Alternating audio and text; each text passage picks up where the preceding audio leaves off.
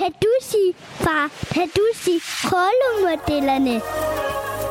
Rollemodellerne? Rollemodellerne. Mit navn er Bjørn Vestergaard, og det her, det er min søn Valdemar. Hvad han ikke ved er, at jeg over 55 afsnit har skabt rollemodellerne som en gave til ham, så han kan sætte sit eget aftryk i verden, når han bliver stor.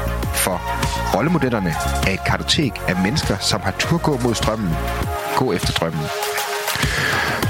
En skildring af dem, der har haft mod til at kunne og viljen til at ville. Selv har jeg lært uendelig meget af mine samtaler undervejs, uanset om gæsten var Jakob Risgaard, Martin Thorborg eller Claus Meier. Og jeg håber, at du, kære lytter, også har. Jeg håber, at du vil læne dig tilbage og lade dig blive forbløffet, berørt og måske vigtigst inspireret. Velkommen til Rollemodellerne, podcasten, hvor du starter med den bedste inspiration.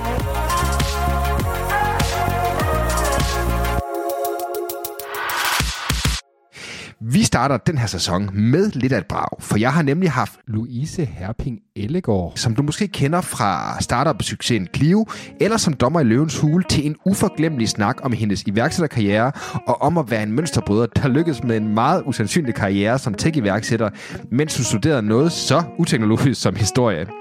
For uden at stifte og være CEO Clio, som hende og hendes medstifter endte med at sælge til Bonnier, så har Louise investeret i en række forskellige startups, blandt andet Timo og MyMoney, samt nogle forskellige startups igennem den her nye sæson af Løvens Hule. Det er blandt andet Bubbles og Kong Valter. I hvert fald øh, et der, hvor vi er i sæsonen indtil videre. Du kan se frem til en god og en ærlig snak om iværksætterkarrieren, hendes tanker om Løvens Hule, men også hvordan hun selv gik fra founder til chef for 200 ansatte i Clio, og hvad hendes personlige udvikling var i den proces.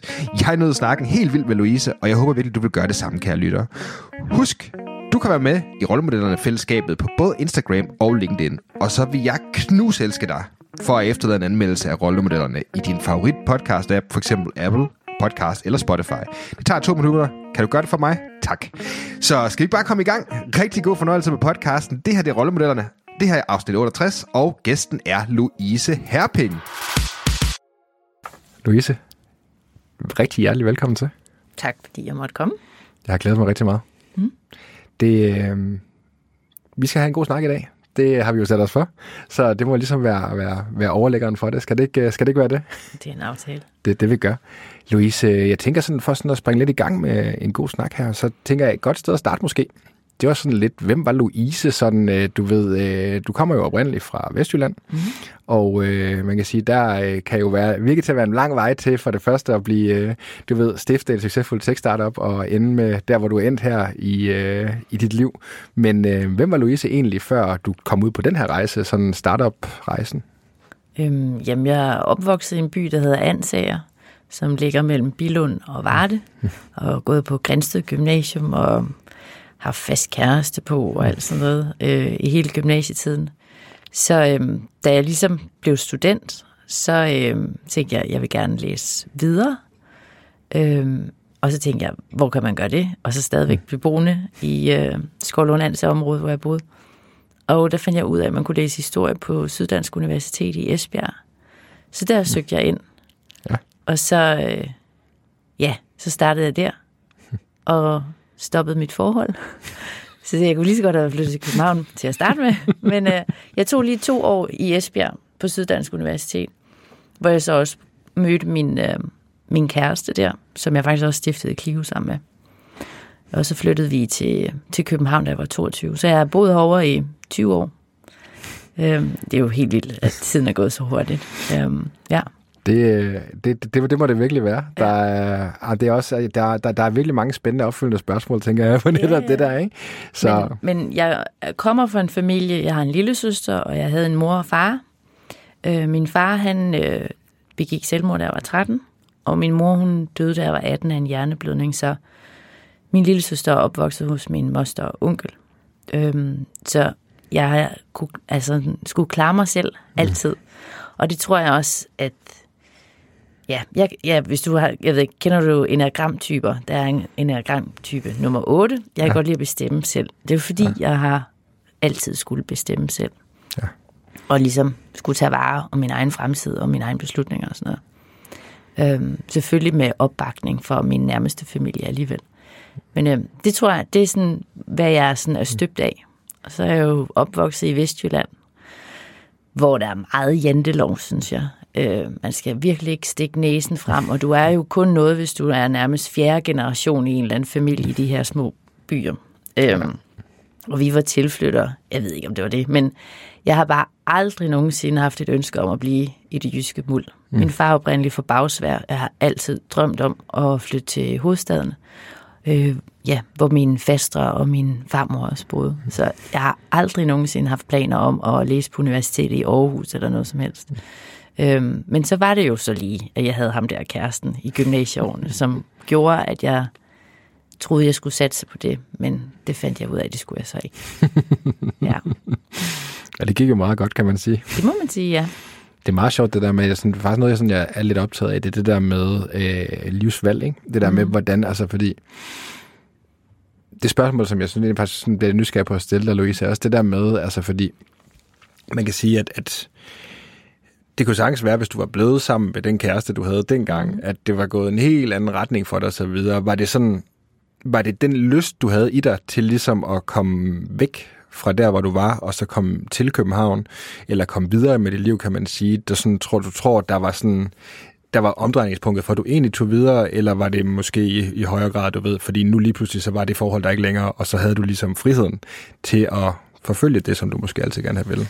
Jeg ved det ikke. Altså, jeg tror, hvis du spørger en psykolog, så er jeg jo nok dårlig til at sige farvel, og sådan dårlig til at stoppe, så er jeg måske altid trukket min parforhold øh, i længere tid, fordi at jeg har jo den der bagage med at sige farvel til mor og far. Sådan, og, ja, ja, det er så underligt. Jeg kan have det, når jeg er på ferie, og sådan går lige en sidste runde på hotelværelset, sådan, jeg kommer aldrig her tilbage igen. øhm, hvilket er en skør følelse, men det er en følelse, jeg har. Ja, jeg er svært ved at sige farvel til ting. Mm. Ja, så jeg samler også på ting. Altså sådan, jeg har glas, som mine forældre fik i bryllupsgave. Øh, sådan nogle Lyngby glas med guldkant. Altså, de er jo virkelig 80 og kitschet, og min mand synes bare, vi skal smide det ud. Men for mig er der jo bare forbundet med nogle minder i, i de her genstande. Mm. Så ja, jeg tror, det handler om det der med, fordi jeg mistede mine forældre så tidligt, det der med at, at tage afsked. Så derfor holder jeg på tingene lidt længere. Også parforhold måske. Ja, Ja. ja. Det er en, øh, det er en interessant betragtning, men ikke andet sådan. Det er også, du ved, det er også, det er lidt også en anden vej at så starte ind i interviewet, men jeg synes også, altså, du ved, har du gjort dig nogle refleksioner om, hvordan det har påvirket, sådan, du ved, altså, fordi der er formodentlig ikke særlig mange, der kan relatere til den situation, du har stået i, fordi mm. det er ikke, når man er, har været så ung, som du har været, øh, og skulle have mistet begge sine forældre. Øhm, har du gjort dig nogle tanker omkring, hvordan, altså nu sidder vi og snakker lidt om i forhold til det her med mm. netop altså, at holde fast i tingene og så videre, men har du gjort dig nogle tanker om, hvordan på, den, på en eller anden måde, du tror, det har påvirket sådan, den måde, du griber tingene an på, og den person, du sådan også er i dag, for jeg tænker, det, er jo, det må have været en, noget af en bagage alligevel at tage med. Jo, men det har jo påvirkning på ens liv, ikke? Øhm, ja, altså, jeg har jo ikke prøvet andet. Du drømmer ikke om, hvor mange, der har sagt, øh, altså hvor det sådan bruser ud af munden på dem. Oh, jeg vil slet ikke kunne leve uden min mor. Altså, det kan ikke tælles på to hænder, og det kan heller ikke tælles på fire. Altså, hvor det bare, tak for den, men jeg står her jo endnu. Mm. Øh, og kigger fremad. Det bliver man jo nødt til. Det er, sådan er det jo med sorg. Det betyder bare, at du har elsket et menneske inderligt. Og selvfølgelig har man elsket sine forældre. Så, så det, er jo, det er jo et smukt, egentlig, at sørge og mangle. Det betyder bare, at du har elsket. Mm.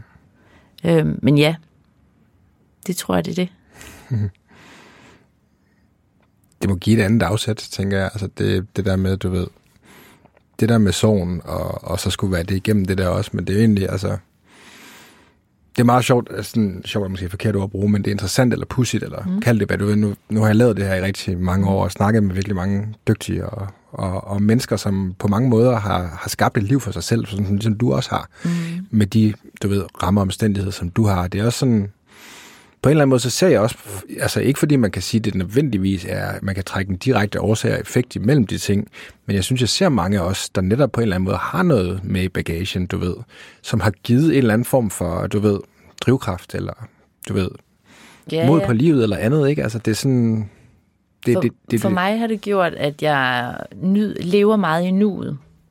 For jeg ved ikke, om jeg dør, når jeg er 45, 65, 85. Jeg ved det ikke. Så derfor tænker jeg, at det er vigtigt at udnytte øhm, og, og leve livet nu. Øhm, når vi drømmer om at rejse til Maldiverne, så gør vi det nu, og ikke vente om fem år. Mm. Selvfølgelig, man skal lige spare op til det, ikke? Men, øh, lidt en dyr flyvetur. Men, øhm, det, det er ikke luksusvælden, det er... Nej, nej, nej. Og der vil jeg ellers passe rigtig godt ind. Jeg har jo en usynlig ven, der hedder Forbruger Jenny. Det er sådan hende, der fortæller mig, ej Louise, skal du ikke købe den der speedbåd? Jo, det skal jeg da. Eller hvad med den der bluse? Er det ikke noget for dig? Jo, det er det da. Forbruger Jenny. Forbruger Jenny. Jamen, jeg har haft hende lige siden jeg var på SU. Hun er, hun er, hun er god underholdning. Har, har du også en på den anden skulder så? Nej, det har jeg faktisk ikke. Jeg tror, det handler om, at man skal passe på med at ikke slå sig selv i hovedet for meget. Mm. Øhm, men det gør jeg da også. Jeg er jo også et menneske. Kan tvivle på mig selv og sådan noget. Ja. Forbruger Jenny. Altså det er... Du må gerne låne. Altså, det bliver jo en ting på Clio. Ja. Så er vores receptionist. Hun skriver stadigvæk, dammit, nu har hun været der igen. Selv min roommate i Seattle, øh, hun, øh, det blev så consumer Jenny i stedet for. Ja. Ja. Øhm, ja, hun overtog hende også. Ja. Så vi har alle sammen brug for lidt forbruger Jenny en gang imellem, hvor man lige må synde lidt. Ikke? Det er også fordi, vi lever i en tid, hvor det er sådan, man må næsten ikke, man må næsten ikke vil have noget, vel? Er det ikke... øh? Ja, men også, jamen, et er sådan en økonomisk krise, men også for fanden, det hele er blevet så politisk korrekt. Mm. Apropos min uh, roommate i Seattle, øh, jeg var der i 2006, der boede jeg der et halvt år, fordi jeg arbejdede som intern på et museum. Og, øh, og jeg kan huske, det var lige under Mohammed-krisen, mm. altså, hvor, hvor øh, magasinet eller avisen i Seattle var en af de få, der faktisk genoptrykkede de her famøse tegninger. Ja. Og der kom vi til at snakke om, hvad kan man egentlig tillade sig? Og, og de kalder det PC, Political Correct, at det var en kæmpe issue, hvor jeg også lidt, pff, i Danmark, vi bliver da aldrig PC. Og se nu bare her, det hele er så politisk korrekt, at man ved bare, altså det er jo som at gå på et knivsæg, man ved ikke, om man skal dreje til højre eller venstre, vel? Uanset hvad du gør, så fejler du. Du, Ja. du kan ikke gøre noget rigtigt. Vi er i hvert fald stærkt, poli- altså stærkt polariseret, synes jeg. Det er ja. det der med, det er sådan, altså du har helt ret, det er det der med, det, det er i hvert fald noget, og det har faktisk også været et ret, et ret gennemgående tema i en del af de snakke, jeg har haft. Netop det der med, du ved, hvad er, altså, fordi sociale medier er, som de er, og alle kan ytre sig, det er jo egentlig, de kommer med med udgangspunkt, er en god ting, nemlig det, at man faktisk skal høre, hvad andre mennesker siger. Men problemet, hvis du spørger mig, er lidt, at, at når du kigger på måden, vi bruger det på, så bruger vi det mest til at så enten være virkelig u- uvenner med andre, som har, er lidt forskellige for os, eller, mm. og så, du ved, eller også heldedyrke folk, som vi så, så ser det, ikke? Så det er enten så er folk de største idioter, eller også er de simpelthen de største helte, ikke? Men sådan en helt lille lavpraktisk ting, som nu er det jo, vi optager her i december. Og øh, Dagnetær har meldt ud, de vil ikke hænge julepynt op. Jeg har også lagt mærke til ned på Villavejen, at der slet ikke er det omfang af julelys længere. Og jeg tror, der er kraftet med næsten ikke at hænge noget op, velvidende, at det er jo LED-lys, så det jo kommer jo ikke til at koste så meget. Hvad, 18 kroner på en hel sæson eller sådan noget, ikke? Ja. Men, men af, sådan, af frygt for at blive shamed, øh, så tør jeg da heller ikke at, at vise det på Instagram. Altså, hvilket i øvrigt også er latterligt, ikke? At man skal bare tage nogle tæsk, men ja, jeg synes, det er en balancegang, det der, hele det der PC. Jeg er da glad for, at uh, MeToo, der er vi helt enige. Man skal opføre sig ordentligt. Øhm, ja, man skal opføre sig ordentligt, og med respekt for andre, ikke? Men, men det der overgørende, det, det gør bare, det gør det svært at navigere i nogle gange, synes jeg. Jeg synes faktisk, det er, det er du helt ret i.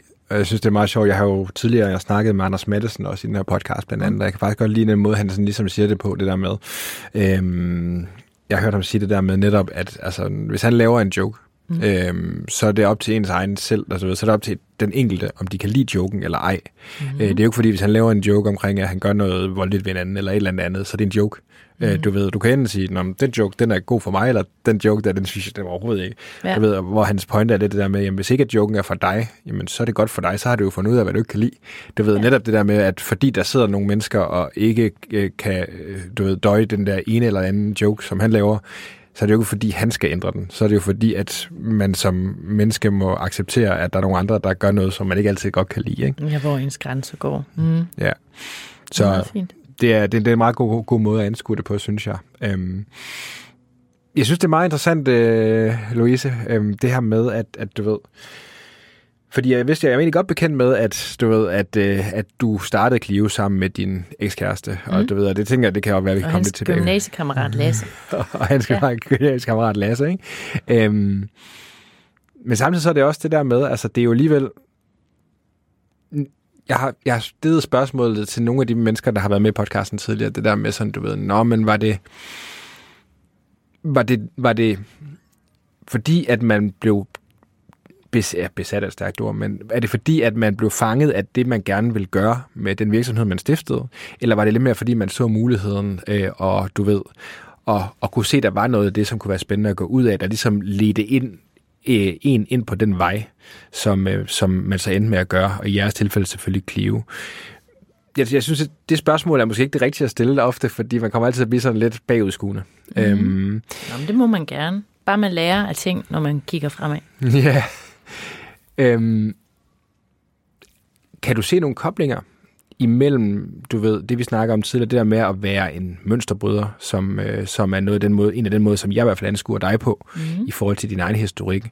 Øhm, men også det der med faktisk at så gå ud af en, en retning, som jeg kunne forestille mig, du ved, har været meget anderledes for værende en historiestuderende, der lige pludselig starter en, en teknologistartup, og så endda sammen med sin kæreste, og så kærestens ven, ikke? Altså, har du, har du gjort nogle refleksioner omkring det, eller hvordan oplever du det? Vi fik faktisk ideen til Clio på en fisketur, øh, hvor vi mødte en redaktør, som arbejdede på noget, der hed Danske Dyr.dk, som var en lille bitte portal til, øh, til biologi. Og så undersøgte vi så, om findes der egentlig noget tilsvarende til historie, og det gjorde der ikke. Og så gik vi og tænkte og tænkte, og, og vi har altid haft masser af idéer, men det er bare ikke altid lige været eksekveret på dem. Og så fortæller Janus så Lasse om den her idé. Og så siger Lasse, det er jo en god idé, det der. Jeg kan kode. Plus, han kunne også lave en forretningsplan. Og jeg kan huske, vi sidder i september, øhm, den 27. september 2006, så sidder vi i Lasses lejlighed i Lyngby og arbejder på en forretningsplan. Fordi det er sådan noget, han har lært ude på CBS. Det lærer man ikke på historie. Og jeg kan huske, at ifølge vores beregninger, så ville vi året efter have tjent en million. Og vi var bare, what? En million kroner? Det er virkelig mange penge. øhm, jeg kan huske, det var, det var sådan, det var fedt sejr, øh, der lå derude foran, ikke? Mm. Øh, ja, og når man kom på SU og kom for, for, for altså mine forældre havde ikke altid job i 80'erne, vel? Mm. Så det var mange penge. Men jeg synes også, det der også drev os, det var, at det var enormt spændende, hvordan man sådan fagligt kunne gøre historie mere interessant for børn og unge, og også lærerne. Altså på en ny måde, i, i stedet for at have støvet bøger, som er uopdaterede og ved at gå fra hinanden, så kunne lave noget på internettet med teknologi, men hvor du kunne have både artikler i let og svær tekst, du kunne have en speciel skrifttype, sådan så de ordblinde også kunne læse. Øh, du kunne få det læst højt.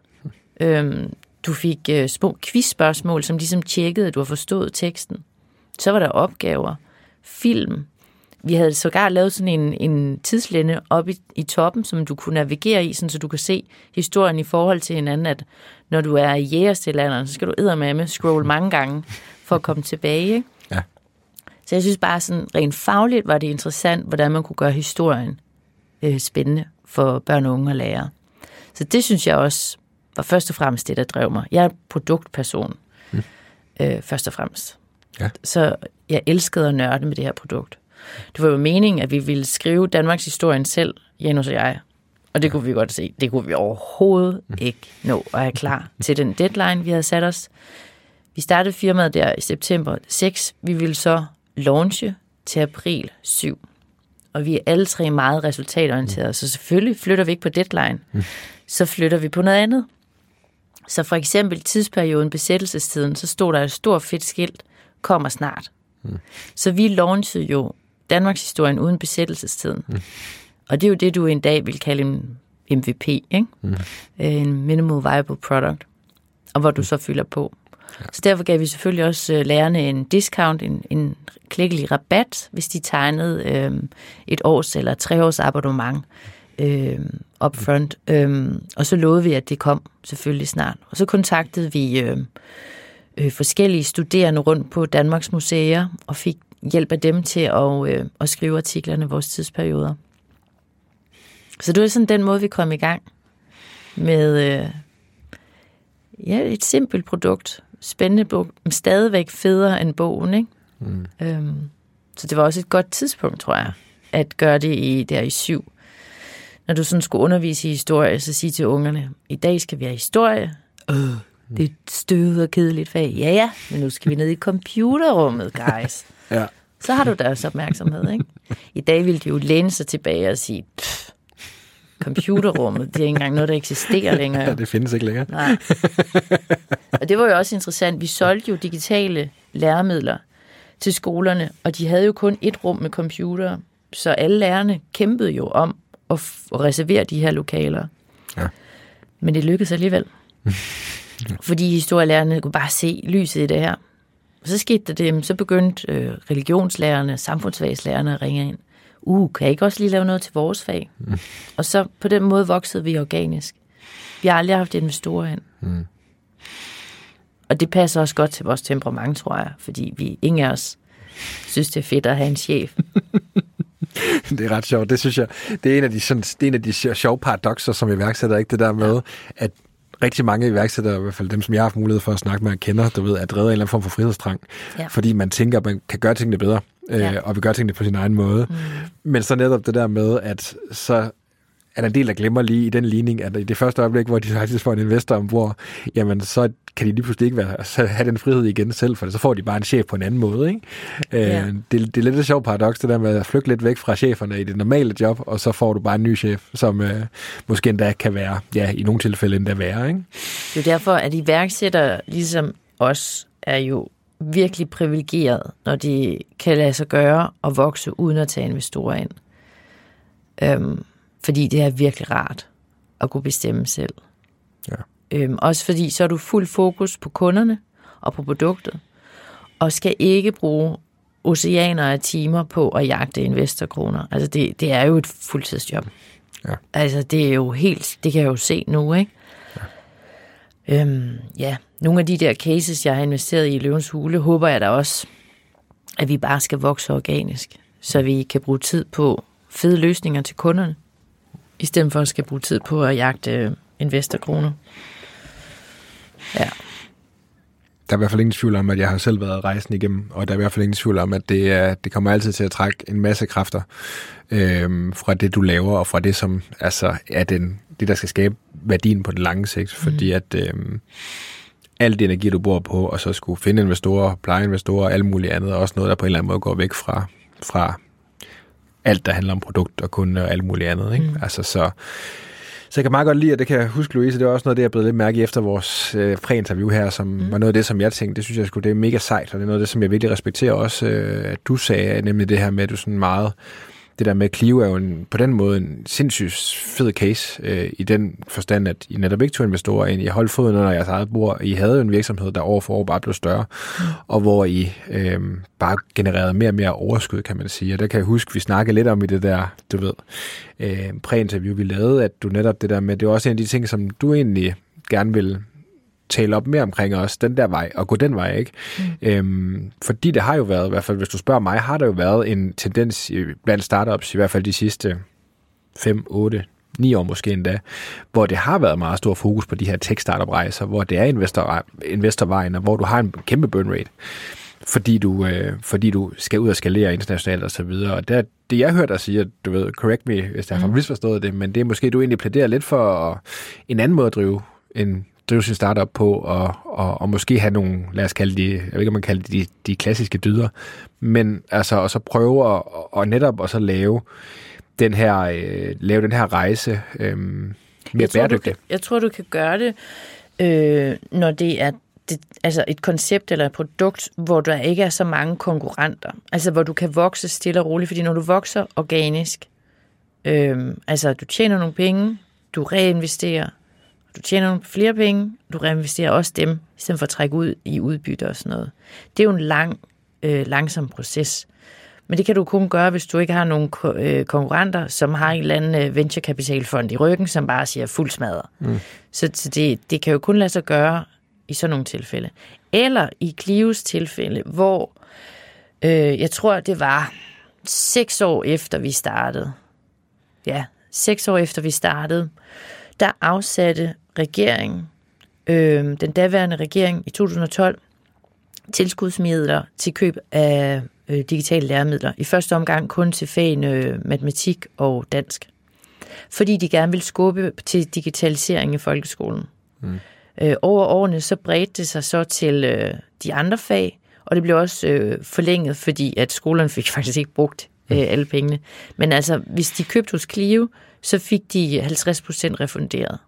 Mm. Det var jo, øh, og det var med opbakning fra øh, øh, alle partier, altså jeg tror næsten de alle sammen var med bag, for at skubbe på digitalisering i folkeskolen. Og det gjorde jo, at der kom virkelig øh, benzin på bålet, og det gjorde jo, at konkurrenter som øh, Alinea fra Egmont og Gyldendal pludselig vågnede og tænkte, vi skal også lave digitale læremidler.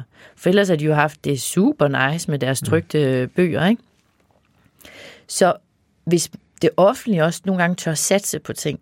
For eksempel så sidder jeg nu med øh, IT-branchens iværksætterudspil, hvor vi netop plæderer for, at der skal være bedre samarbejde mellem private udbydere og den offentlige sektor, fordi vi bliver jo, altså vi er jo små årgange, og vores børn endnu mindre, ikke? Og vi har mange ældre. Kan man opfinde nogle løsninger, som kan netop frigive tid til de varme hænder, til de kerneopgaver. Altså sådan helt lavpraktisk, altså hvor fedt er det lige, at man har opfundet en øh, robot, som hjælper med at, at løfte beboere i sengen øh, på plejehjem, hvor man normalt skulle være, hvad? To, fire mennesker til at løfte vedkommende, ikke? Ja. Så nogle, ja, jeg synes, det offentlige nogle gange kunne komme rigtig langt ved at, at støtte små øh, startups og mindre virksomheder til at, at tage chancen til at købe ind på de her løsninger. Ja. Lidt ligesom man gjorde med Clio. Afsæt nogle midler til, lad os sige, der nogle områder. For eksempel børns, øh, vi talte om tidligere, børns mentale trivsel. Kunne man, kunne man støtte øh, nogle virksomheder? Øh, helt lavpraktisk, så havde øh, der var de har lavet nogle kriterier, som man skulle opfylde, da vi solgte digitale læremidler, og lærerne fik 50% refusion. Lav der for fanden nogle kriterier, som de her skal opfylde, og kan man det, så kan man få refusion.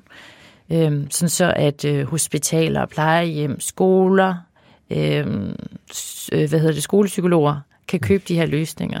Ja. Jeg synes, det er hul i hovedet, man ikke gør det, men uh, ja. Ja, det kommer du til at høre mig meget om senest øh, i den kommende tid.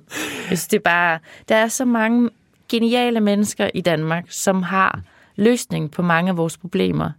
Lad dem dog få lov. Ja. Ja. Det glæder mig til at høre mere om, Louise. Fordi Ja, men, øh, vi, nu, nu ved jeg godt, at den tog en drejning. altså det der fra, om man skal tage investorer ind eller ej. Jeg, jeg, det er bottom line. Jeg ser tre muligheder. Vokse organisk, stille og roligt. Du har ikke nogen konkurrenter. Fuld smadret, fordi at der er nogen, der kigger der over skulderen og alt sådan noget. Ikke? Og så den sidste løsning, det vil være, at, øh, at det offentlige nogle gange satser på nogle øh, øh, faste områder. Ja. Lidt ligesom man gjorde med at digitalisere folkeskolen.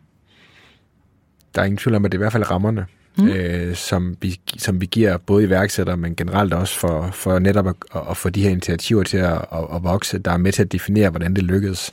Jeg har snakket med Stine Mølgaard fra Radiobotics, også, som du måske også kender. Ja, hun er pisse sej og fed pisse sej. løsning. Ja, mm, genial løsning. Hun er faktisk også- roommate til min gamle HR-chef i Clio. Det kan man bare se. lille, lille, lille verden, ikke? Stine, er Jeg også, en- læste på Roskilde sammen. Stine er også en god ven. Så, øh, det er... Der skal lyde en stor tak til AJ Produkter, som er sponsor på rollemodellerne, og dermed hjælper med at holde podcasten i luften. AJ Produkter er landets førende leverandør af kontormøbler og inventar, og det er det sted, du skal gå hen, hvis du vil have råd og vejledning fra eksperter på det helt rette og for øvrigt meget færre prissatte øh, setup til din virksomhed. Gør dig selv og din forretning en tjeneste og hop ind forbi agadprodukter.dk for at finde det udstyr, som skaber de bedste rammer for dig og din virksomhed ajprodukter.dk er adressen. Back to the show. Sindssygt fed detur, øh, synes jeg. Det er på en, god, på en vild, vild fed måde.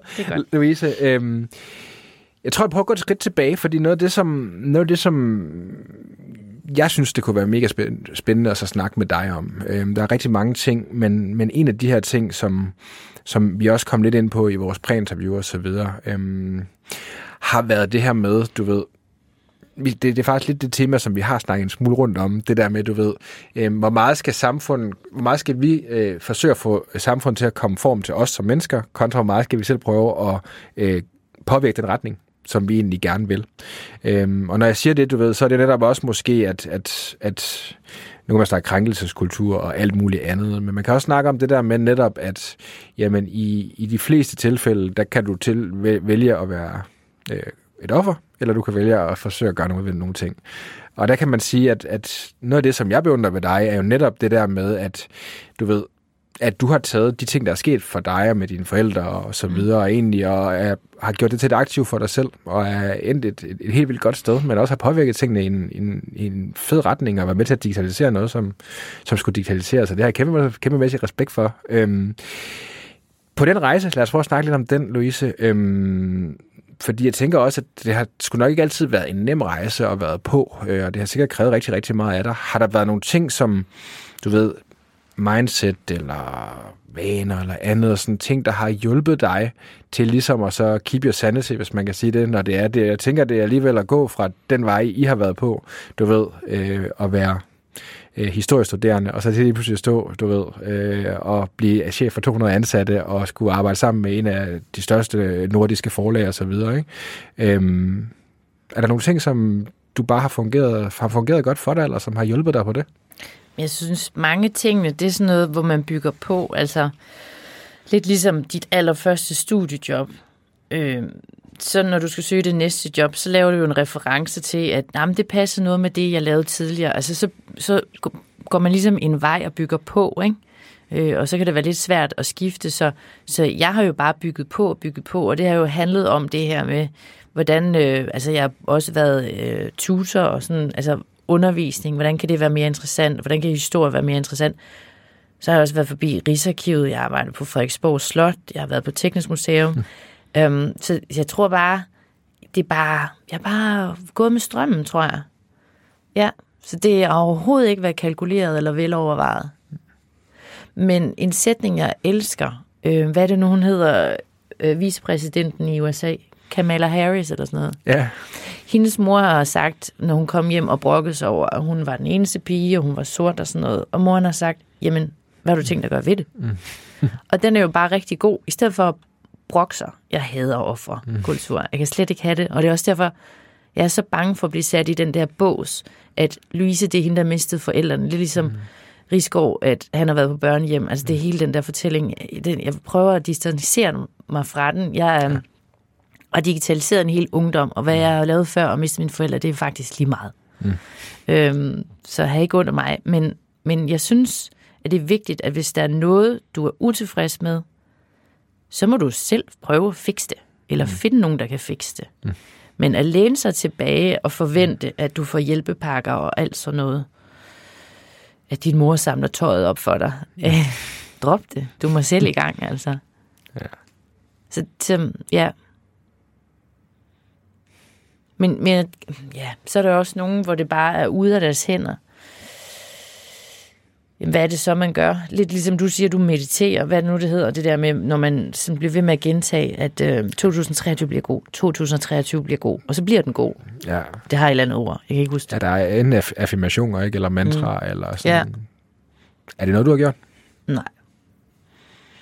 Det er meget sjovt. Det er sådan, altså fordi, jeg har virkelig sådan, sådan noget som, som for eksempel, altså det vil man aldrig have troet, men det kan jeg faktisk huske, da jeg snakkede med Lars Seier, mm. dengang jeg snakkede med ham, det er faktisk et relativt gennemgående tema i hans øh, i, i den øh, bog, som øh, forfatteren Hannes Sindbæk har skrevet om øh, Saxo Bank, sådan Rise, mm. om ham og så øh, Kim, da de startede Saxo Bank, der er faktisk det her med affirmationer, og det her med, at han faktisk, altså sådan, det fylder faktisk ret meget. Mm. Øh, og det kom endte snakken faktisk også, der kom vi til at snakke rundt omkring det interviewet med ham, det der med, altså fordi for nogen kan det godt virke sådan woo-woo næsten, du ved, ja. altså det er sådan, men jeg har godt nok også bare mødt nogle virkelig, virkelig øh, seje mennesker, som er lykkedes rigtig meget, som faktisk har haft glæde af det som et slags værktøj, hvis man kan sige det, ikke? Ja.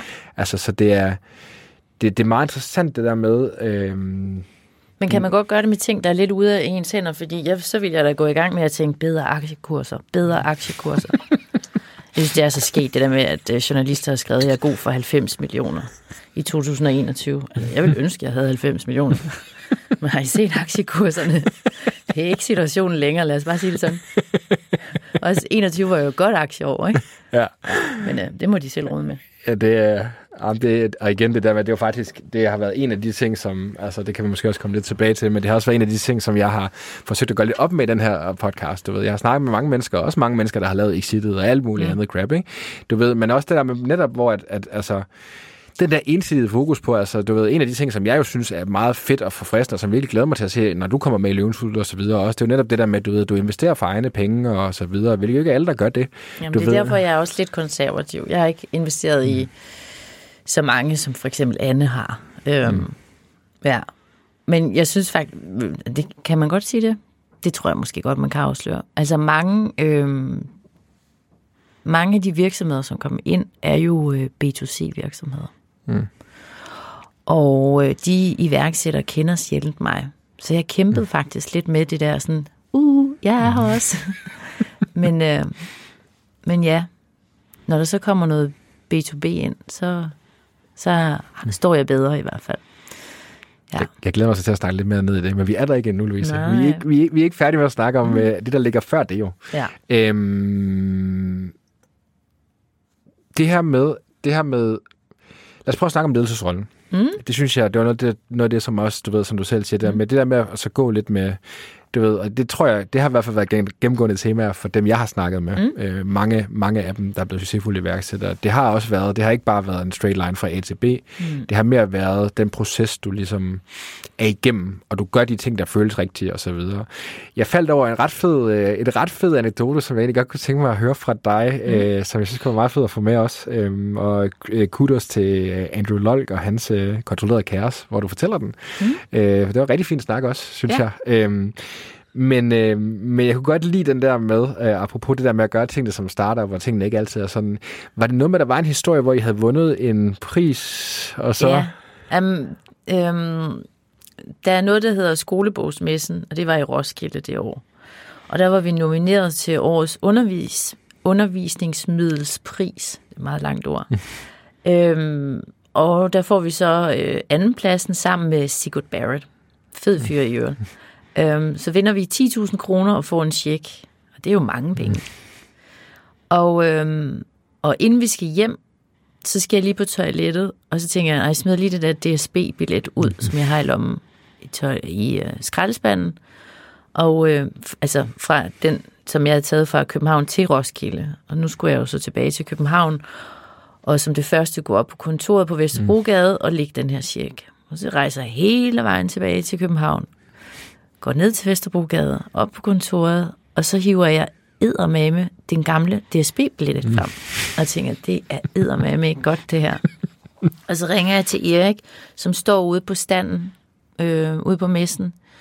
Øhm, der har vi lige lanceret øh, samfundsfaget.dk, øhm, som var et produkt af samfundsfag selvfølgelig, og derfor var alle klædt ud i historiske dragter, mm. som var relateret til det. Og Erik, vores sælger, havde valgt at være klædt ud som politimand. Så derfor så blev jeg simpelthen nødt til at ringe til Erik, fordi han sagde, jeg vidste, han var tilbage på messen. Erik, det er ikke godt det her. Jeg tror altså, jeg smidt vores øh, check på 10.000 kroner ud i øh, skraldespanden på dametoilettet. Mm. Og er der noget, øh, Erik er, så er det, at han er nær i pind. og han lader sig selvfølgelig ikke slå ud. Altså, man skal selvfølgelig finde de der øh, penge. Og så kan jeg jo sådan huske, at det måske er tredje bås for højre, eller sådan et eller andet. Og siger Erik, og han har, har mig i røret, ikke? Og så går han ud på dametoilettet, iført af ligner en politimand, og så siger han, undskyld, undskyld, det er bare min chef, hun har smidt en tjek ud på 10.000 kroner. Og de der andre damer derinde har bare tænkt, nej, hvad nu det for noget? Og det er underligt, ikke? Og så skal han jo så ind, og så ned i den der... Øhm, jeg ved ikke, om du har været på dametoilet, men der er de her små poser, mm. hvor man smider brugte tamponer og alt sådan noget i. Og affald. Og der skal Erik så stikke sin stakkels lille hånd ned og grave den her tjek op på 10.000 kroner. Og han finder den sgu. Og er rigtig glad. Øhm, og ja, det lykkedes at finde de der penge igen. Men altså, ja, det, på det tidspunkt var det jo meget godt, at han var klædt ud som en autoritet, og han kunne gå ind på toilettet. Men det fungerede faktisk ikke ude på messen. Nej. Fordi alle, alle lærerne, de flygtede jo fra ham. Jeg ved ikke, ham, der stod og snakkede i kvarter med politiet. ja, præcis. Så det var, ja, nej, det fungerede bedre. Jeg kan huske, at Rune, han var på et tidspunkt, at de var klædt ud som, som øh, Christian den 4. og sådan noget. Grunden til, at vi havde historiske dragter på, det starter mig helt tilbage fra første gang, vi var på messe. Det var mig, Janus og Lasse, der skulle afsted. Og vi har lånt øh, Janus' fars projekter. Han er læge. Mm. Så vi sådan ligesom kunne skyde produktet op på, på bagvæggen. Øhm, og så havde vi egentlig ikke flere penge. Øhm, så derfor spurgte vi ud på Frilandsmuseet, om vi måtte låne nogle historiske dragter, for ligesom at signalere noget med historie. Så vi var klædt ud. Janus han skulle fikse det. Så han skaffede selvfølgelig herremands kostyme til ham, og jeg var fruen. Og så har han fundet øh, stalknægten til Lasse med hø i træskoene. Det er fed humor. Ja. Øhm, ja. Og det sjove er, at vi tiltrak jo simpelthen så mange mennesker, fordi vi ikke var klædt ud i poloer, som i øvrigt Clio gør i dag. Ikke? Ja. Øhm, ja, så det blev en ting. Jeg kan også huske på et tidspunkt, så var vi nogle år senere, så var vi på messen, i, i, da det var i Aarhus. Og Lasse og jeg, vi skulle sådan, det, sådan sætte det op. Og så kom folk allerede med det samme. Ej, hvorfor ikke klædt ud? Det skal jo være sådan, rolig nu, rolig nu, vi skal nok. Der var han øh, tinsoldat, og jeg var sådan en eller anden, havde lånt sådan, det var på det kongelige teater, vi havde lånt lejet øh, kostymer, så jeg havde sådan en, en kæmpe kjole på, med sådan, du ved, numsen går langt bagud, ikke? Ja. Øh, sådan en gammeldags ind, så jeg, når jeg skulle tisse, så blev jeg nødt til at bakke ind. og så kjolen hen over hovedet. Øh, ja. Men ja, det blev, det blev sådan en trademark, at vi var sådan de gakkede og gøjlede, den frække dreng i klassen. Sådan var det også med vores produkter. Altså, det var sådan, ikke sådan en klassisk historie. Jo, det var der også, men der var også sådan lidt mere skæve historier. Mm. Ja. Så det var sådan, ja, det vi brandede os på. På et tidspunkt spurgte du, om man har sådan en drivkraft. For os var det jo en drivkraft at slå Gyldendal. Ja. Storebror i klassen, ikke? Ja. Øhm, det, det gav os energi. Vi har nogle venner fra et forlag i Tyskland, som havde været på sådan en europæisk kon- konference. Og der havde direktøren for Gyldendal Uddannelse ligesom holdt et oplæg, hvor han fortalte om, at det gik, han havde sådan nogle grafer, ikke? Så gik det godt, det gik godt, og så på grafen, så dykker den helt sindssygt. Så den næste slide, så er der et billede af mig, Janus og Lasse. Fordi vi kom ind og ødelagde det hele. Og den kunne vi jo virkelig leve længe på, ikke? Ja. Ej, det er altså, så kan man godt lige, så får man Tre bare ekstra idioter i en kælder. Stikker et kæmpe hjul. Ja. Men nu har Alinia jo købt Clio, og de er jo smarte. De har jo lagt lortet ned, så det ville jeg også have gjort. Men det er kedeligt. Vi er tilbage til, øh, til Duopol. Der er igen mm. stort set kun Gyldendal og øh, Alinia. Det er lidt synd. Det er meget interessant, der. Det ser man også. Det er faktisk meget sjovt, men altså det, det, det er bare sådan på, det kan jeg virkelig huske, det reflekterede rigtig meget over. Jeg har snakket med Jakob Jøng i podcasten to gange. Mm. Øhm, og jeg kan huske, det var faktisk først nærmest, og andet interview, det var næsten to timer. Øhm, og jeg kan huske, det var først sådan cirka nærmest i de sidste, du ved, inden for de sidste kvarter af det interview, hvor Jakob bare sagde noget sådan, du ved, pff, fik mit hoved til at blow, ikke? Mm. Fordi at det sjove var det der med, altså, noget af det, det jeg er rimelig optaget af, det er meget det der med, øhm, og noget det, jeg er meget påpasselig med. Du kender selv præmissen for den podcast, vi sidder og snakker i nu. Øhm, jeg prøver ikke at præge min søn til nødvendigvis at have en holdning til, eller prøver at have en holdning til, hvordan succes skal se ud for min søn. Det, det må han selv finde ud af, Ja, hvad det det skal er. man mærke efter for en selv. Ikke? Det kan jo Ja. også være trygt arbejde. Jeg kan gå klokken 17. Jeg har en fed, fed løn. Jeg har stabilitet. Det er jo også succes. Det er det. for nogen. Og man skal bare huske på, at, det er det, at man selv definerer, hvordan succes ser ud for en. Og det er bare sådan, for mig er det altid en vigtig pointe, når jeg snakker med folk omkring podcasten, fordi det er det der med, øh, det der kan nogle mennesker kan definere, definere som succes, kan andre mennesker nødvendigvis også øh, se som værende det modsatte. Ikke? Jo. Øhm, men det, der var så interessant omkring lige præcis den der punkt, der kom i interviewet med Jacob, kan jeg huske, det var det her, hvor han sådan ligesom siger, at der hvor han, hans, største store, hans første store exit var jo øh, Endomondo. Mm-hmm. Øhm, og hvor han bare siger det der med, jamen det var det, der skulle være den løber, der skulle forandre verden. Og så, blev, så lukker de den bare, du ved ikke, og det er sådan Ja. lidt. Hvordan har du det egentlig, men nu sidder vi lige og snakker om det, og der er sådan to, sådan, måske to spørgsmål, som jeg synes er meget interessant, Louise, at så stille. Det første, det der med, du ved, nu dit, eller jeg vil sige, jeg ved ikke, om du selv vil betragte det som dit livsværk, men i hvert fald det, som I gjorde med Clio, nu er det lukket ned. Hvordan er det? Og så det andet måske også lige så meget. Hvordan har det egentlig været, du ved, for du forlod også Clio på et tidspunkt, og vi har tidligere i snakken også snakket om det der med, hvor svært det kan være for dig at sige farvel til, du ved, hotelværelser og så videre. Så tænker Ja, jeg, at det må ja, da ja. også have været en proces, at så skulle sige farvel til, til noget som Clio, som I brugte så mange år på at lave, og I har brændt så meget for. Ja. Jamen, øh, det er jo trist, synes jeg. Fordi jeg ved også, de var gået i gang med at opdatere platformen til en ny version, øh, som faktisk øh, efter sine skulle være endnu federe end Alinias. Så det, de burde gøre, det var, at de havde taget Clios øh, nye platform og arbejdet videre med den, men øh, det skal jeg så ikke blande mig i. Men ja, det, det er da træls, at vi er tilbage til, at der er kun to udbydere. Øhm, det synes jeg er forfærdeligt kedeligt for vores øh, lærere og for vores børn. Øhm, jeg synes, det er sundt, at, øhm, at der er noget konkurrence. Og det var egentlig også det, der kickstartede den, de her tilskudsmidler. Det var, at der boblede jo op med mange fede løsninger. Matematikfæsser øh, også, ja.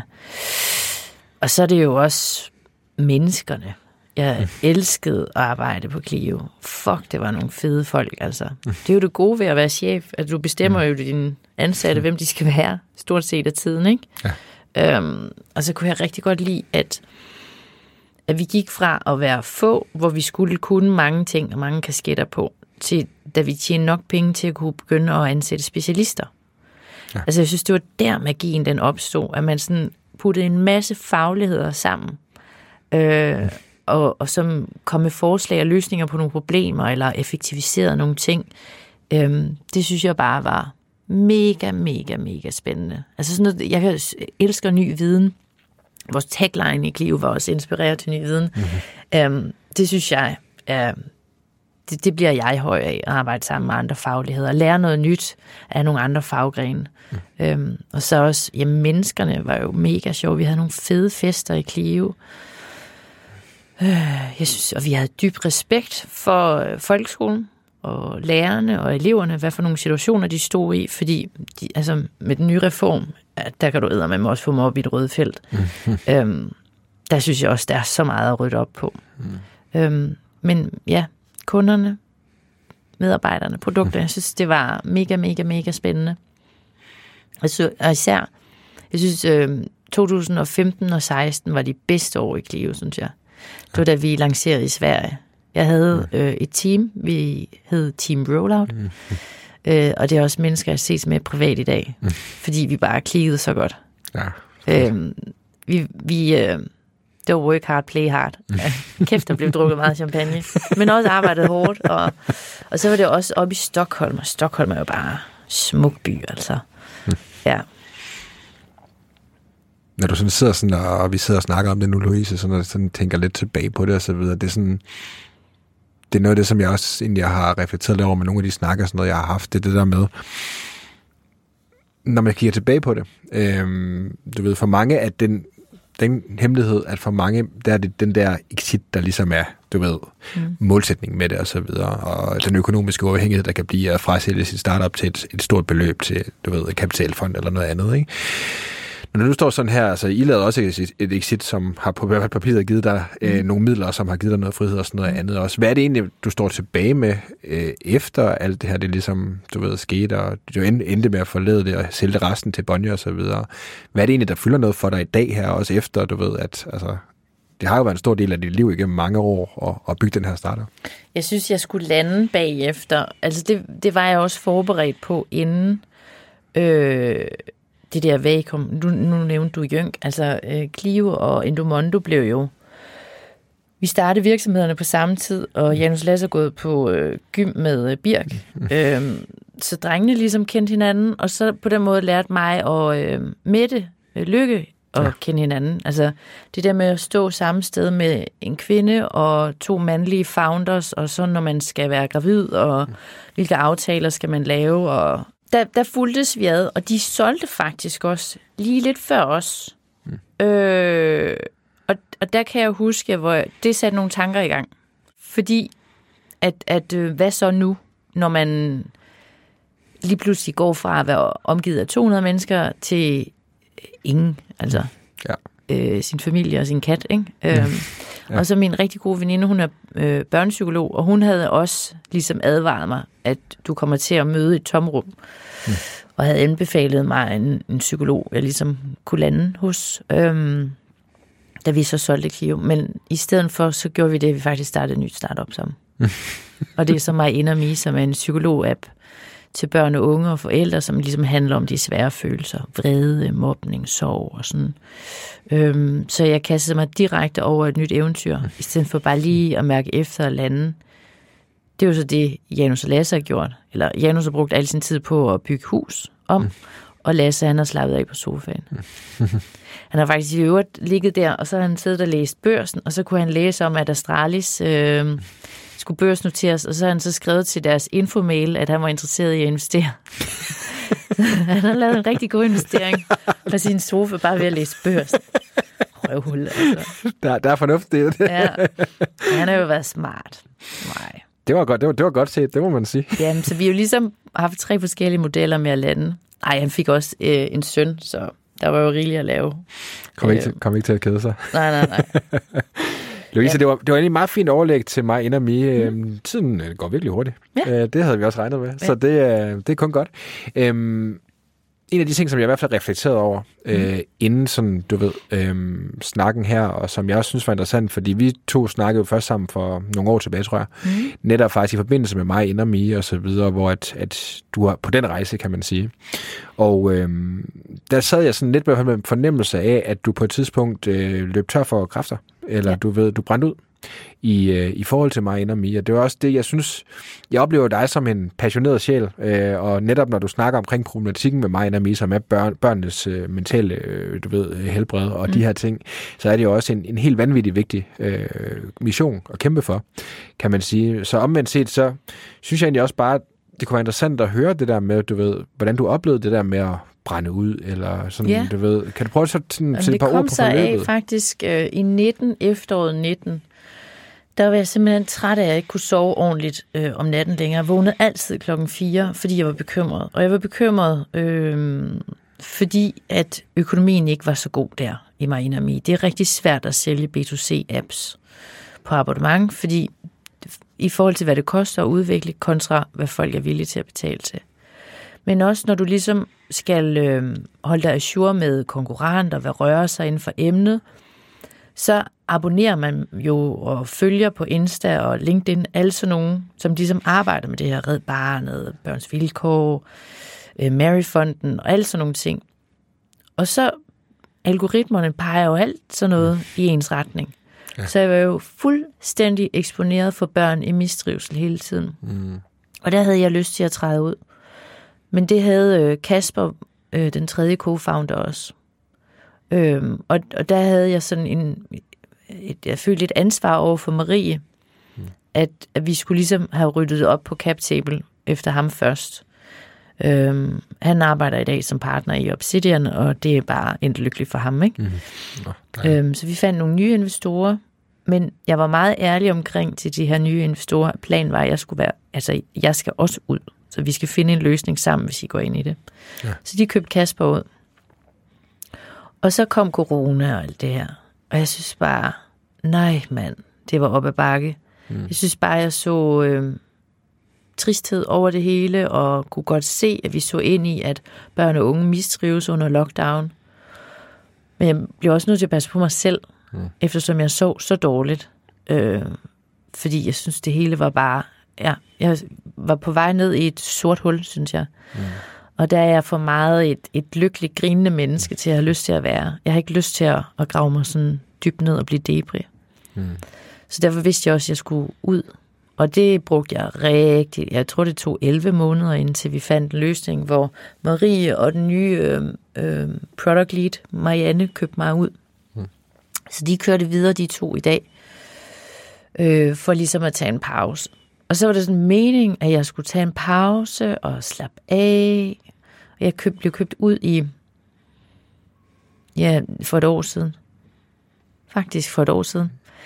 Det var Altså meningen, på, på, på dagen, er det der, vi er? Ah, tæt på faktisk. Det var, Ja. ja. her i starten af december, vi underskrev. Mm. Så derfor gik jeg på juleferie, og synes bare, det var så nice at overdrage alle sådan logins og alt sådan noget, og klemmeri og Marianne rigtig godt på til at tage over. Og så øh, i foråret, så øh, begynder folk jo at spotte, at jeg ligesom er ledig på markedet. Mm. Og så begynder headhunter og alt muligt. ja, forske- forskellige VC, som jeg skulle være i spidsen for det og sådan noget. Jeg tænker, nej, jeg skal blive på bænken lidt endnu og mærke efter. Og så tigger der simpelthen en mail ind fra Mia Wagner, mm. som har sat mig op med Mads Lund fra Løvens Hule. Mm.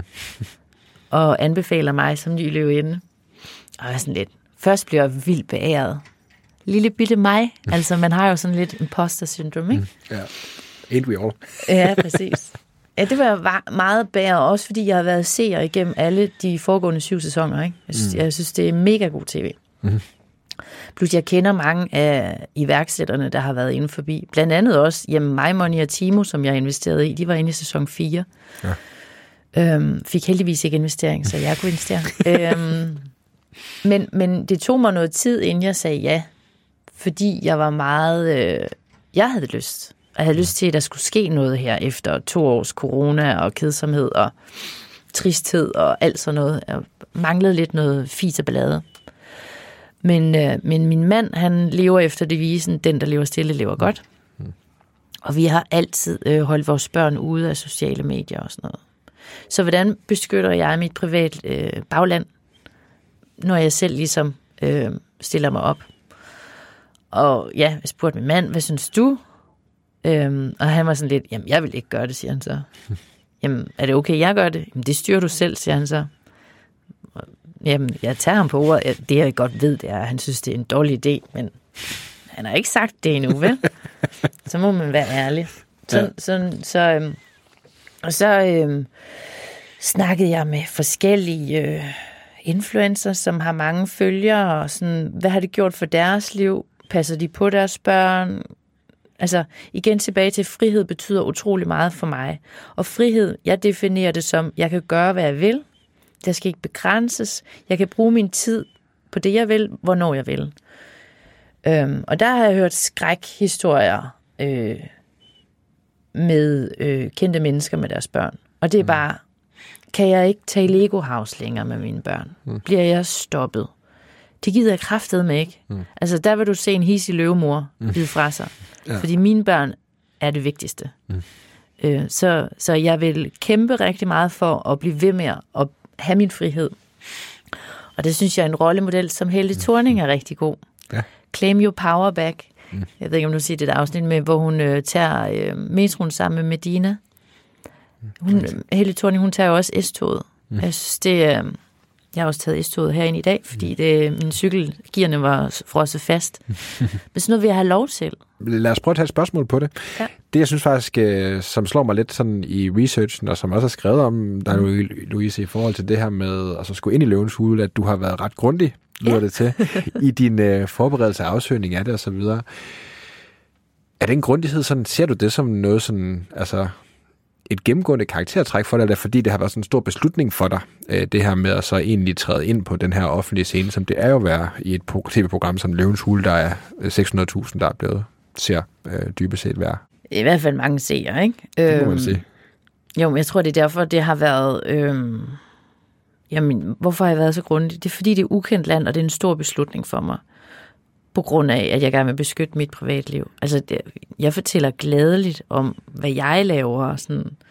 Og når jeg i øvrigt fortæller om mine forældres historie, så fortæller jeg jo faktisk også min, om min lille søsters historie, men hun er cool med det. Mm. Men, men jeg gør meget for at beskytte min mand og mine to børn. Altså, de har jo ikke valgt det her cirkus. Mm. Så derfor var det meget vigtigt for mig at lave research først. Hvad er det, vi går ind til? Øh, og hvorfor er det, at jeg har set alle afsnittene og lavet Excel-ark?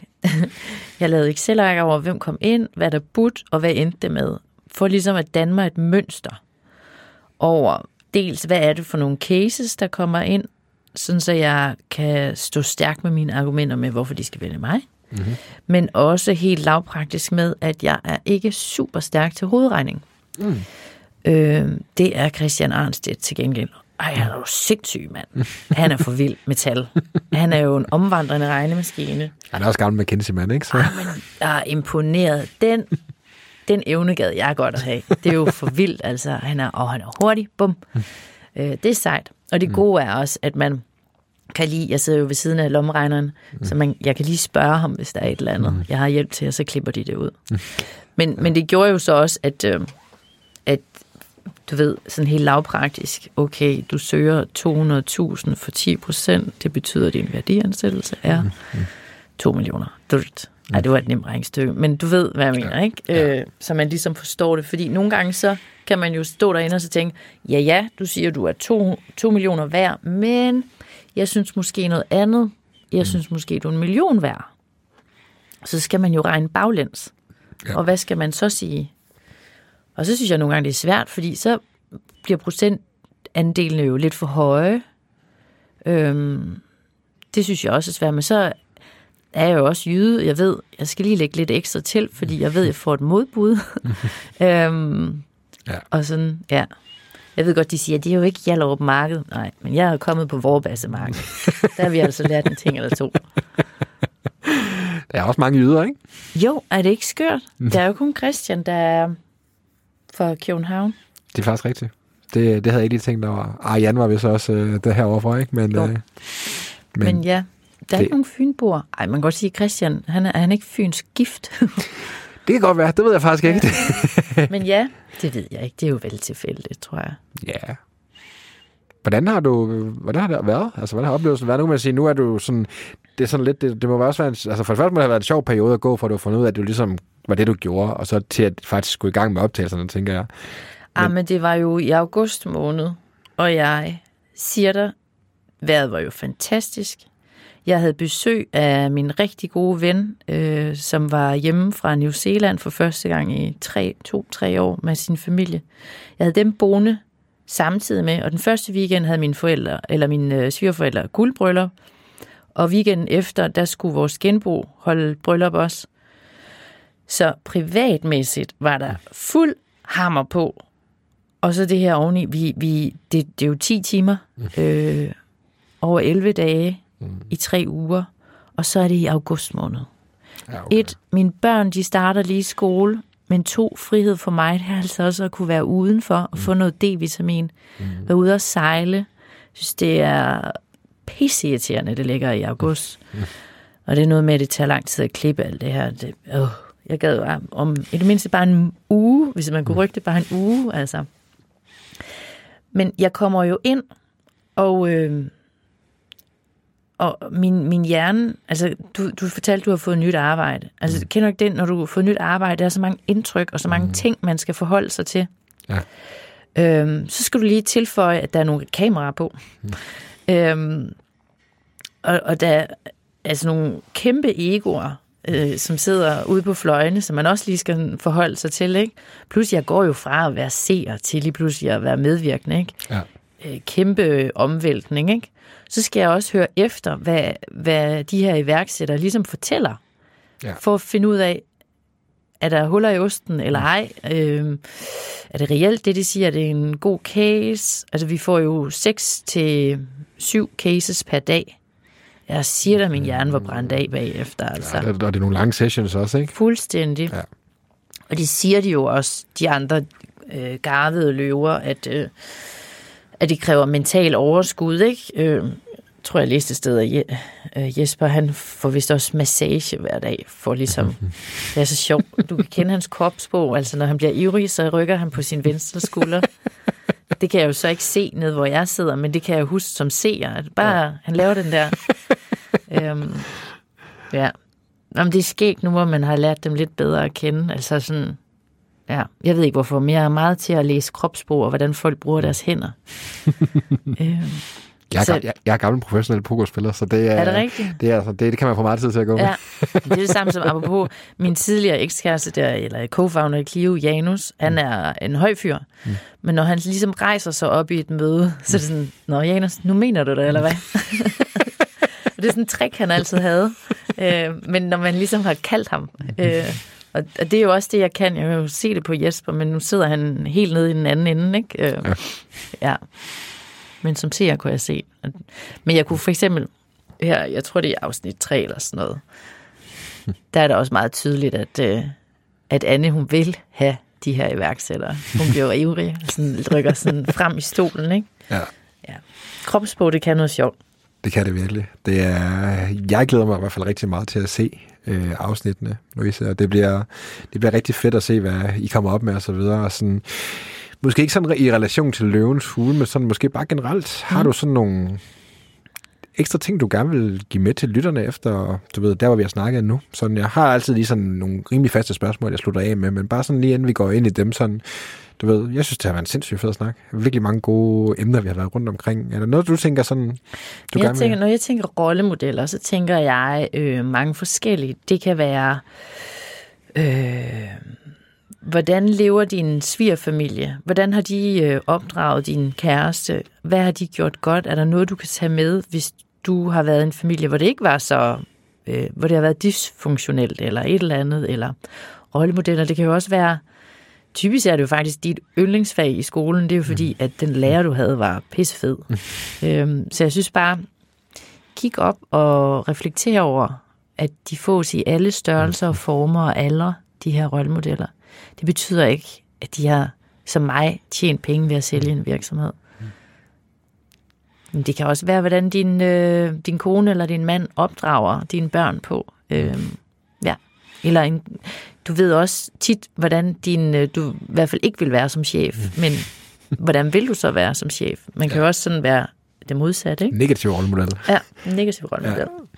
Jeg synes faktisk, det er en sindssygt fed pointe. Jeg kan virkelig godt lide den, men det er også fordi, det er noget, jeg har reflekteret meget over, men også med det ansvar, jeg føler, jeg har med, med rollemodellerne. Mm-hmm. Fordi at, at jeg er godt be- bevidst omkring, at, at med den her podcast, og netop med det navn, og med det tema og det format, du ved, at der kan jeg også være med til på en måde at hive folk op på en pedestal. Og det er jo sådan set egentlig ikke det, der er, er formålet med den, men i højere grad netop faktisk bare at lade sig inspirere mm. og lære. Jeg tror nemlig, det som jeg har reflekteret en del over, sådan fra jeg afsluttede den sidste sæson til nu her, hvor vi sidder i gang med at optage til den nye, har netop også været det der med, at man skal også bare jeg hørte uh, Tim Ferriss, som har en, en podcast, også sagde det ret fint, det der med, jeg tror, man skal passe meget på med det der med at tro, at fordi man kan efterligne folk på et område, at så, du ved, at så kan man øh, få de resultater, som de gerne vil i hele sit liv. Du ved, det er det der med, at man kan tage en del af en person, øh, mm. du ved, og være inspireret af den, men man kan bare ikke nødvendigvis forvente, at det personen siger i det, øh, fungerer for dig på nogle andre områder, fordi du måske har nogle andre prioriteter, eller du har nogle andre, ikke?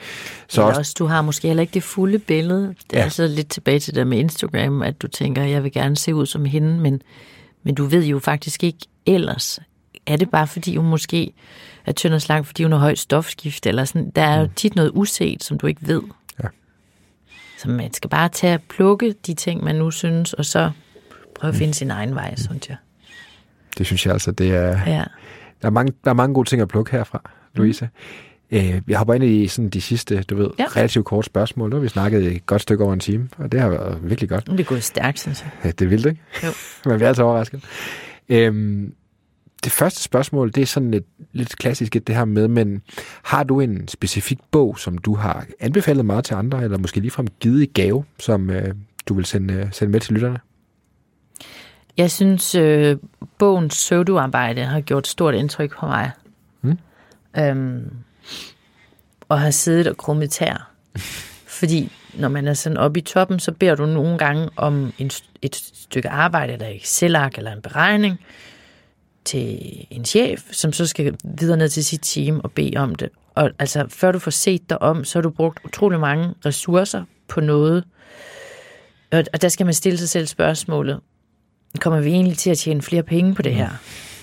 Øhm, ja, så, så det der med at, at arbejde smart og klogt, og ikke bruge for meget tid på sådan noget spild, for mange powerpoints, men i stedet for at købe noget software, der kan ligesom give dig det der overblik, du mangler, øh, hvordan går tallene, eller sådan et eller andet, whatever.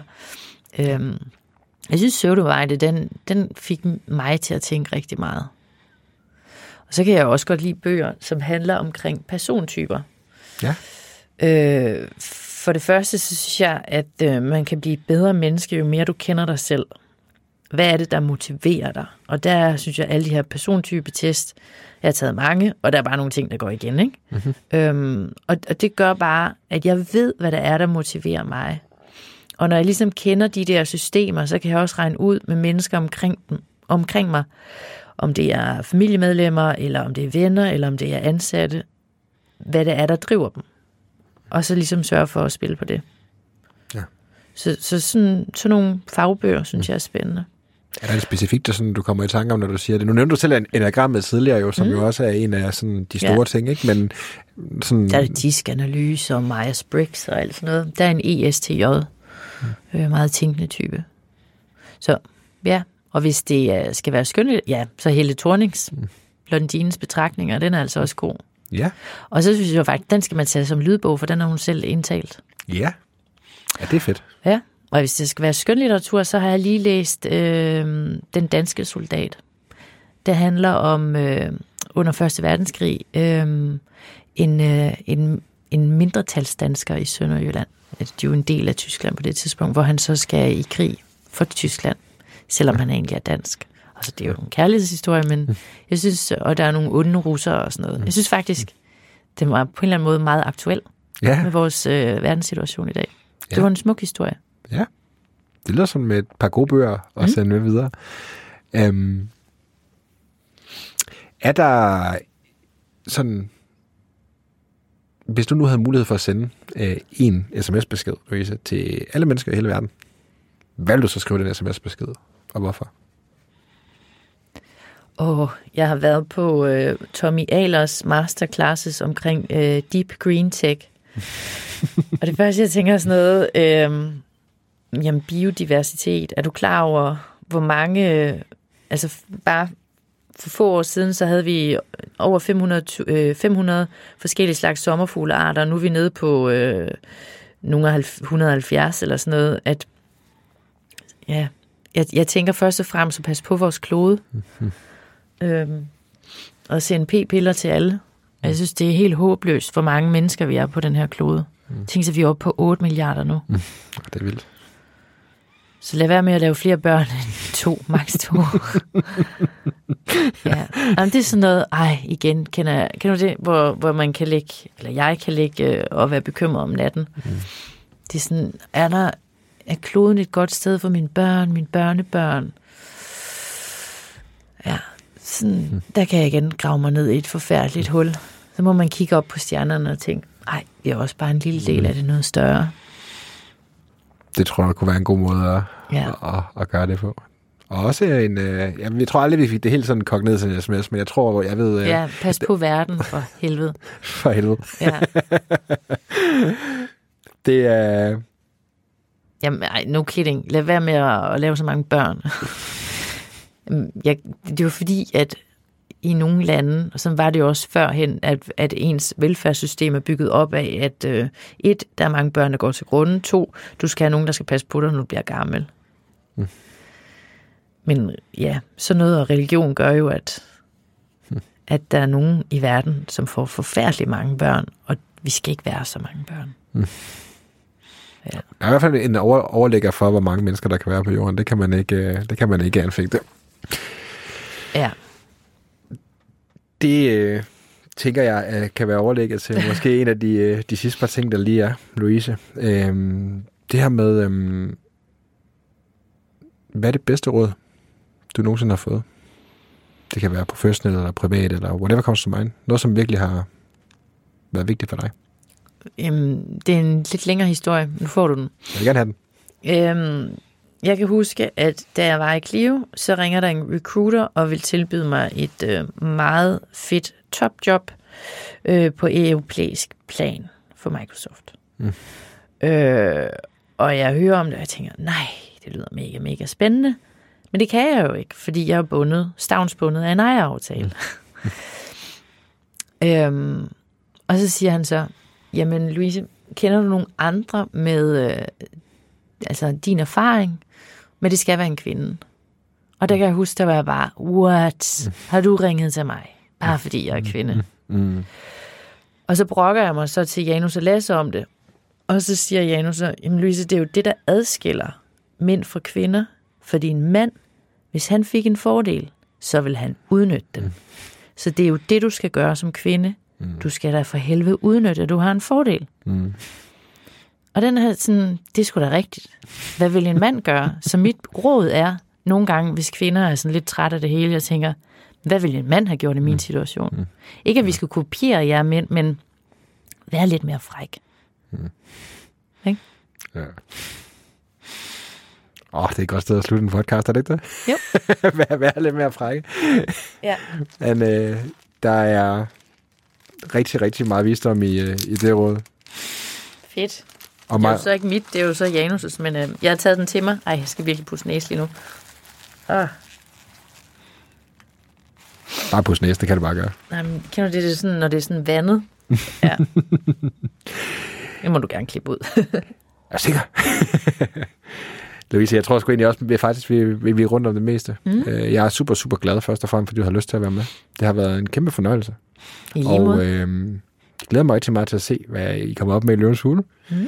Hvis nu det er, at øh, lytterne øh, synes, at det har været lige så fedt, som øh, jeg synes, det har været, og de nu gerne vil følge dig mere, øh, det kan de selvfølgelig gøre i Løvens Hule. Men øh, hvor gør de det ellers? Sociale medier og internettet eller andet? Ja, altså det, jeg er på LinkedIn og Instagram under Louise Herping på Insta og Louise Herping Ellegaard på LinkedIn. Men øh, jeg vil gerne henstille, at folk følger mig og ikke anmoder mig om øh, forbindelse, fordi det er også noget, jeg har lært, at øh, ens algoritme bliver irriterende. Altså du kan ikke, dem der har mange følgere, altså hvor de har forbundet uden at kende vedkommende, øh, det ødelægger ligesom væggen, forsiden, at, at du, du ser en masse informationer fra mennesker, du ikke kender, og det gør, at du ikke bruger LinkedIn. Mm. Og jeg bruger LinkedIn rigtig meget. Ja. Så derfor, øh, der connecter jeg altså kun med folk, jeg har mødt i virkeligheden. Mm. Øh, eller på en eller anden måde ligesom kender øh, online øh, først. Øh, så man må følge mig derinde. Men hvis vi har mødtes, så vil jeg gerne forbindes derinde. Så rådet til lytter må være, gå over og sige hej til Louise, hvis I møder hende. Jamen, det, det, er jo, altså, det er jo også et redskab for mig, og mm. det gælder jo om for mig ikke at ødelægge mit redskab. Ja. Øhm, og, det, og det har jeg bare hørt, at folk de sådan nærmest ikke bruger det længere. Mm. Øh, og det er jo ærgerligt. Ja, og så har jeg Facebook på grund af kalenderinvitationer, men jeg bruger det ikke, øh, jeg bruger det ikke længere. Jeg synes, folk er psykoer på øh, Facebook. Om der er så mange onde kommentarer, at det skal jeg slet ikke være i nærheden af. Det, det tror jeg hurtigt, man kan blive enige om, Louise. Ja. Louise, det har været en kæmpe fornøjelse. Tusind tak, fordi du ville deltage. Tak. Ha' en god dag. Du har lyttet til Rollemodellerne. Podcasten er produceret af mig, Bjørn Vestergaard. Klip og redigering, Anders Guldberg. Jeg er tilbage med en ny inspirerende gæst næste gang, så du kan starte med den bedste inspiration.